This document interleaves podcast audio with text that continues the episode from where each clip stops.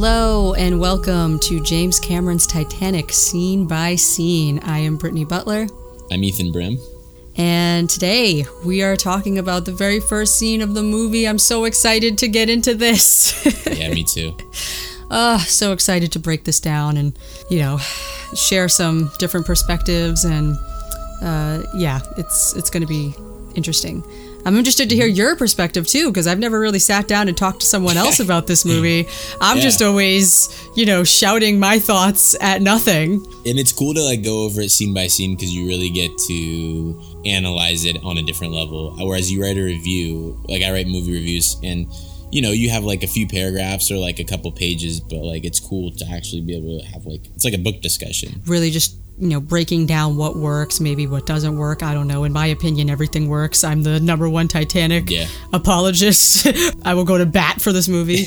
You know so if anyone's listening to this podcast i hope that this maybe brings a different perspective to you uh, about titanic uh, and everything that is actually here in the movie because there is a lot to talk about so without further ado Let's get into this. So we are following the original DVD release uh, scene selection, and according to that release, there are 30 scenes. And we're going by that layout and those scene titles as well.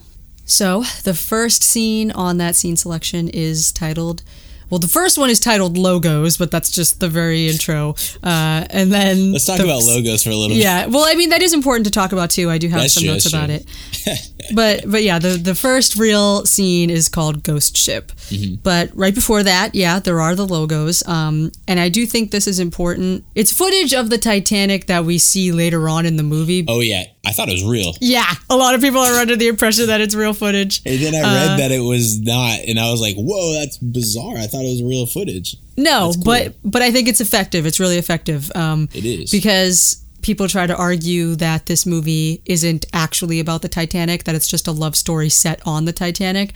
But I think opening the movie with that footage and the and the haunting score that's just so beautiful, Mm-hmm. it really sets the tone of what the movie is actually about, which the movie is actually about Titanic and the experience of being on the Titanic. and he was hoping to use original footage, but there was none at the time, is what I read. Um, Yeah. Yeah, I think it definitely works. Every time I see this opening, I'm like, okay, here we go. It's Uh-huh. I'm, I'm watching Titanic. Like, you know what I mean? It's like this is yeah, Titanic. it's a great montage. Yeah, it's like I'm about to feel a lot of emotions about everything that's happening right now. Yeah, like right away. Like these these short little clips are um very powerful, very impactful. Mhm. So, right after these logos, we get the title card of Titanic. Is it written in Times New Roman? Because I think it is. No, it's not, is it? I think it is. I hope so, because that's the best font, by the way. I'm I a font enthusiast. is. Times New Roman, top notch. They used a really cool font for all the promo, like the um, the metal looking font. Mm-hmm. Yeah, Like Yeah. that would have been kind of cool, but maybe that would have been that would have been too harsh of a of Yeah. a font. Maybe for Um, the yeah, for the opening. it's like when they're like they're trying to go for a really a sentimental opening. The title card comes up over footage of the rolling sea, you know. So yeah, it would have it would not have worked if it was like Terminator font or something. Yeah, it would have been a little off putting. So, Times New Roman it is. So, it's very interesting. This is something. So, we're getting into the present day story here.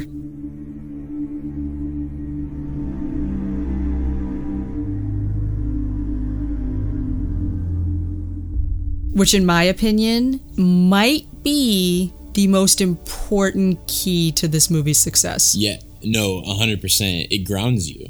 Mm-hmm. It grounds you, and, and you kind of see the the mystery, and you see somebody being invested in, and someone else who wasn't involved in the sh- ship be kind of glued to this mystery and glued to this uh, disaster. And something interesting, a lot of Titanic detractors, you know, they try to say that, you know, the movie would have been better off either only taking place in 1912, just telling the story as it was, uh, you know, very black and white, like this was the history, this is this, like these are all the real people.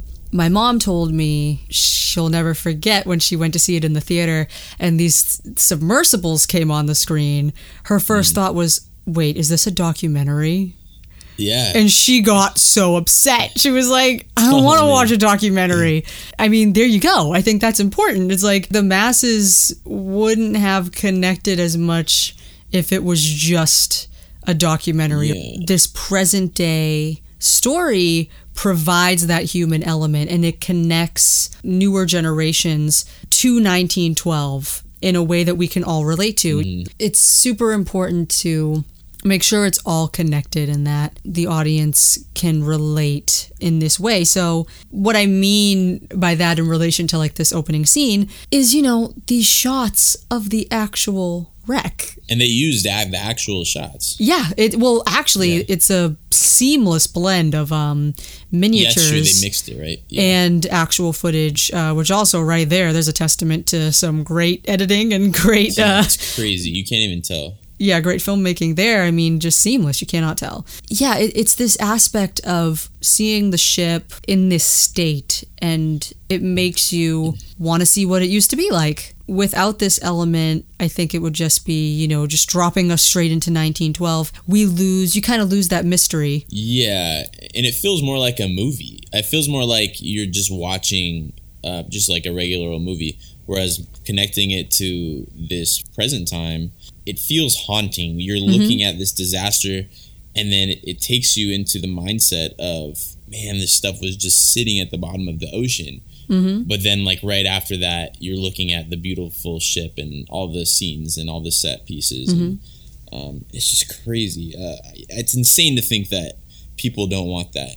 Uh, exactly. I yeah. It, it, it, just connects you, and mm-hmm. you really feel you feel the magnitude of the disaster Whereas, mm-hmm. I mean, and you can you can feel it later on too, but it's so necessary to get the the uh, the full picture, the full scope of what happened. Mm-hmm. When you're watching it, Brock. Well, of course, we meet Brock Lovett, who's played by Bill Paxton, R.I.P. Mm-hmm. Um, this feels very organic. It feels like very natural. It feels like you're watching people genuinely exploring the ship, which you are to a degree. Yeah. So it really connects you to like, wow, like these are just real people like exploring this real shipwreck, and right away you're like, wow, like this isn't just a movie. This this happened. Like this is real. Yeah. And that element is so important. And in addition to that, once they actually start exploring inside the ship, you know, even before that, when they're riding past the decks of the ship, you know, commending the, you know, sound editing and everything, they edit in like you can hear some violins and you can hear some screaming. Even the piano, like right when they pass the piano, they play a little piano riff. Yep, so and cool. you and you can hear like women and children, like you like you can you can hear you know slightly these things, and then yep with the piano, it's like oh we're at the piano, but you know they they ride by it and you just hear the do do do do do do or whatever. Yeah,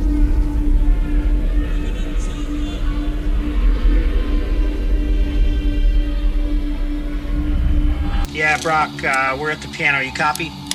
Okay, copy that.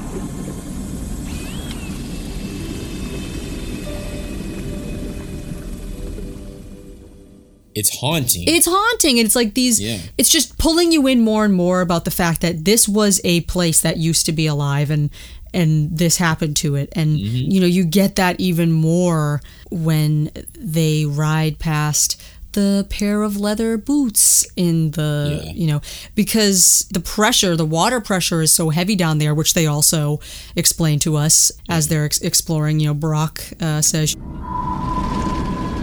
dive six here we are again on the deck of titanic two and a half miles down 3,821 meters. Pressure outside is three and a half tons per square inch.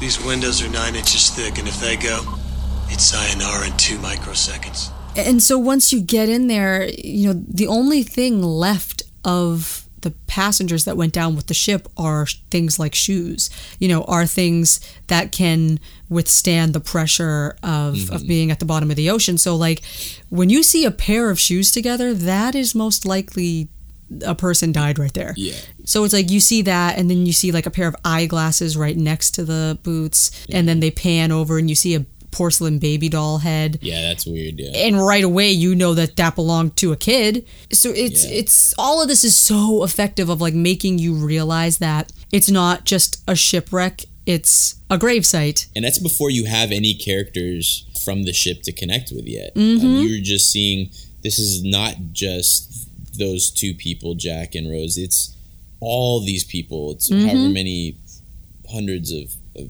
probably a couple thousand people on there. Yep. Um, it's crazy. It's so powerful and it works so Really well. powerful. You know, it blows my mind that people like can't see how important this element is to the Yeah, movie. It's insane. It's perfect. And and this footage, I think, it's what helps continue to birth more Titanic enthusiasts, right? Because if, if the mm-hmm. movie was only about, you know, it, it started in 1912 and it ended in 1912, and there was no connection from the past and the present, and we didn't get to see the actual ruins of the ship and understand that this was real, some people don't even know the Titanic was a real ship, even after seeing this movie. so at least they have this in here. So it's like, wow, wait, this was real? Like like and and then that sparks interest in it and you know that interest might not have been there if you know you didn't get to see this aspect of it. You know if we talk about the characters here uh, the present day characters a lot of people uh, say that Brock Lovett is kind of James Cameron putting himself into the movie in a way, exploring the wreck. And in my eyes, though, I sort of see Brock as the people who close themselves off from the emotional elements of Titanic because you know he's just going down there looking for this diamond and well we don't know that yet um, we know that towards the end of the scene he's just looking for this diamond he doesn't care really about what actually happened uh, at Yeah. the shipwreck and that it is a grave site. You know, he's just like, oh, it's a sunken ship. Let's just try to find this buried treasure, sort of thing. I really like thinking about his character in terms of it being, you know, Titanic naysayers about the movie Yeah. or just, you know, people that don't understand, you know, the magnitude of the situation because, of course, setting up his character in that way is a payoff for the ending. And it's, you know, like we said in the introduction episode, this movie's like built on setups and payoffs, um, which, you know, we're going to uh, touch upon. But yeah, I mean, another character in the present day is, of course, uh, Lewis Bodine, who is played by Lewis Abernathy, who was really just a friend of James Cameron's. And he wrote this character with Lewis Abernathy in mind, but I guess he couldn't find an actor to play him good enough. So he's like, you know what? Why don't you just play the character? um, That's cool. which I think is really nice because it comes across as so authentic, right? He's just this guy that's just in this movie. Like the Seth Rogen type guy? yeah. Okay, yeah. I didn't realize that was his name, but that's Yeah. super cool. Like his real name is Lewis and the character's name is Lewis. He's so blunt and just like matter of fact about the whole wreck. Yep. They're able to put in comedic moments through him that amazingly don't feel offensive.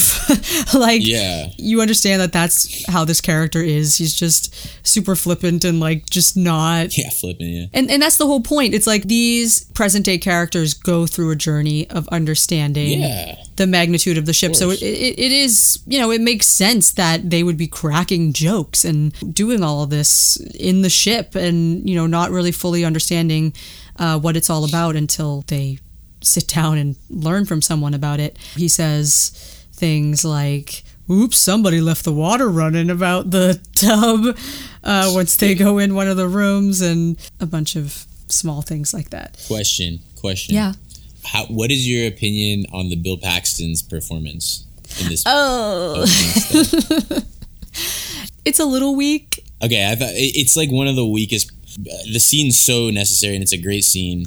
But yeah, his performance, I think, and I and I like him in other stuff. Mm-hmm. But for some reason, his performance in this is a little weaker. Yeah. I don't know if maybe it's the lines he's given Mm-hmm. or or what. James Cameron is kind of n- notorious, and I don't always agree with this, but he's kind of notorious for having weaker dialogue, not Yes. not lines, because he has really good like lines, like they're really good quotes, um, like well thought out. But the back and forth stuff, a lot of it is kind of. Uh, it, it, it's not as contemporary as people want it to be. It's very kind of old school, which is why it works a little bit better on the ship. Yeah. Um, whereas like the modern scenes, you can feel that he's inspired by older movies, and it doesn't really work the dial, the back and forth. Yeah, I understand. Yeah, I get Like that. in the later scenes, the stuff Old Rose says does, but like the stuff Bill Paxton says on top of just like I think he has a weaker performance, it kind of comes off that way. But yeah. um, And yeah, it's interesting that you say that because one of the things people come down really hard on Titanic about is the screenplay and Mm-hmm. uh, and the script. I mean, I'm not as personally bothered by it, especially you know in the 1912 yeah, exactly. part of the movie because you know we've said before like this movie was written and sort of conceived in the style of old Hollywood epics. Yeah. And old Hollywood epics, I mean, like if we're being real here, I mean, they were super melodramatic and Yeah. they were pretty overacted and Yeah. pretty cheesy. I mean, And like the lines were not realistic and stuff. at all. At all. Yeah. Like no one talks the way people talk in old Hollywood epics, but Yeah. you know, no one knocks their place in history. Gone with the Wind, yeah, but they're still important movies. Yeah, it's like it's like no one discredits them the Yeah. way that people feel like they can discredit Titanic. Um, Yeah, and I I, you're I resent that. yeah, no, totally. I mean, that's why like James Cameron's movie Terminator Two works so well because Schwarzenegger isn't a good actor, and like he had, and he doesn't get a lot of dialogue, and he's a stiff character, but it works because like James Cameron doesn't have to write a ton of dialogue for him, and Schwarzenegger doesn't have to act a whole lot, so yeah. that's why it works so well. But uh, yeah, I don't know. Yeah, Paxton was a little bit weaker, but that's he's probably one of the only weak uh, like performances. Yeah, he delivers the lines very like slowly and Totally, uh totally. and you know some of his facial expressions are a little bit, you know, Yeah. you know, He's a little smarmy too, but he has like the he has the ego down, I think. But Mm-hmm. um, yeah, but yeah, I know what you mean. But then I like the way they have someone like Lewis Bodine he to bounce off of him because he's so authentic and just like Yeah. he's just there. He literally is just a guy that was thrown into the movie. Yeah. You know, so it's I mean there's a good balance. Like there's there's still you I still believe it Yeah, at the end of the day. Yeah, yeah, yeah. I, it, they they still sold it to me. So basically, yeah, I mean, this whole uh, exploration opening scene it ends with them. We we hear them talking about certain past characters. They're like, oh, that's Hockley's bed. That's where the Mm-hmm. SOB slept. yeah, and you don't know these people are really yet. Yeah, we don't know who yeah. these people are, and you know they're going into the the suite. They're like, oh, we got to get in that door. Like, get in there. And they're saying little things like, we're heading down the grand stairwell, and they're you know Mm-hmm. saying these things that later we will see come to life. Mm-hmm. So they end up in this suite. I think this is one of the weaker acting moments. I think from Bill Paxton, where he's like, Yeah, that wardrobe door, get closer. yeah, yeah. No, the- definitely. That, Yeah. that stood out to me too. Yeah, and he's and he's tilting his head and he's he's squinting his eyes and he's like, I want to see what's under it. but then you but then you got Lewis Bodine being like, Give me my hands, man. yeah, like he's done that before. Yeah, you can. Tell. Yeah. And he's, you know, using the technology and everything to, to flip the door. And then we see that there is a safe uh, that is underneath this door. This scene ends on the DVD with Oh, baby, baby, are you seeing this, boss? It's payday, boys. Yep, and that's the end of Ghost Ship. that's cool. Any thoughts? Yeah, I mean, he. So the reason why Cameron, I guess, used part replicas and part actual footage is because I guess the deep sea camera Yeah. can only hold like 12 minutes of footage at a time. Yep. Each dive took like several hours to go To you know, drop down. Mm-hmm. set it up, to go down, then to come back up. Um, and they had to do 12 total. So he was like, this is does not cost Mm-hmm. efficient. So he had to create like a, I think it was 133rd Yeah, it was like a smaller model. scale model. Yeah. Yeah, and so he did that, and then um, kind of blended that with the real stuff seamlessly. I think. They had like smoke in the room to like simulate the the murky like Mm-hmm. water and everything. Yeah. Yeah, it was really cool. So um, that was really fun. And since you know the pressure is so bad down there, they had to create a camera, like a camera that didn't exist. They had to build a camera that could withstand the pressure to go down Yeah. there. It's such a small amount of footage, yeah, just only 12 minutes uh, each dive or whatever. So I mean, right there again, it's like you got to appreciate the lengths they went to to make this movie. I mean, Yeah, who else would have cared enough to do that? and the studio probably was not happy about it at the time. But Yeah, uh, but hey, it I'm paid sure off. now they're they're rolling in it. So Yeah.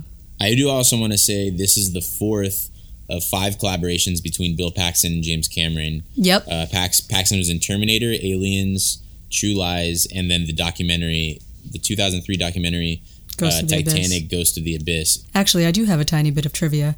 The baby doll head that they show, that whole scene with like the actual like belongings that they pass, that is simulated. Um, so it's not at the actual wreck, but it was inspired obviously by stuff that was found at the actual wreck. and when Robert Ballard discovered the Titanic in like 85 or whatever, he photographed uh, a porcelain baby doll head at the wreck. So, you know, Cameron was inspired by that and put it in. Um, and also, this is actually a subtle setup for a later scene that some people don't notice. There's so many setups and payoffs, whether they're grand and very noticeable or they fly under the radar. Um, they're all over the place. Is there an extended version of the movie, like a, a release, or no? Or is this just like the main one? Yeah, this is the main one. I don't think that there's ever been an actual. I mean, there's like 30 cut deleted scenes yeah, or something. I know I, that's good though, because I like to know, like, I like watching the theatrical versions. Yeah, there were some people that recommended that we should discuss the deleted scenes too, but I was like, I think it's it's more important to discuss what the world knows. You know what I mean? Like Yeah. what, what the general Um, public consumed as Titanic. Like you fill it in as like trivia, maybe if it's relevant. Yeah, exactly. Like Exactly. so, oh, for this one, I did. Um, I read about a deleted scene where I guess like Brock's man manager was supposed to like inform him that they're like over budget and that the like investment partners are mad at him and they're gonna like shut them down. And it's funny because like AKA James Cameron. yeah, Cam Cameron later on in production, he didn't know this was gonna happen. Like they were like threatening, like he had to give up like eight million dollars just to get certain things accomplished. But again, that shows how dedicated he was to it. He gave up his paycheck, I think. Yeah. It's what yeah, it's like I said, it wasn't just a cash grab with like a, you know, an agenda. He had passion behind it. And that's why that's why I like James Cameron because his stuff is always passion driven and there's not mm-hmm. a lot of filmmakers who who still do that kind of stuff. Yeah, I mean, for someone to say, I, I think I, I was just watching a bunch of behind the scenes stuff. He was like, I don't care if this movie doesn't make a dime. I don't care if I don't get paid for it. I just want to make the best movie I can. Exactly. And I want the finished product to be what it needs to be. And that's it. Mm-hmm. So, I mean, you got to respect that. Yeah. Yeah, so anything else before we I think that's it. move on to the next scene. All right. Well, thank you guys for listening. I'm really excited to break this down further. It's we're Mm-hmm. we're getting into really good stuff now as it goes uh, along here. The next scene. Very excited to get to this stuff. So, Yeah. thank you guys for listening, and we'll see you in the next scene. See ya.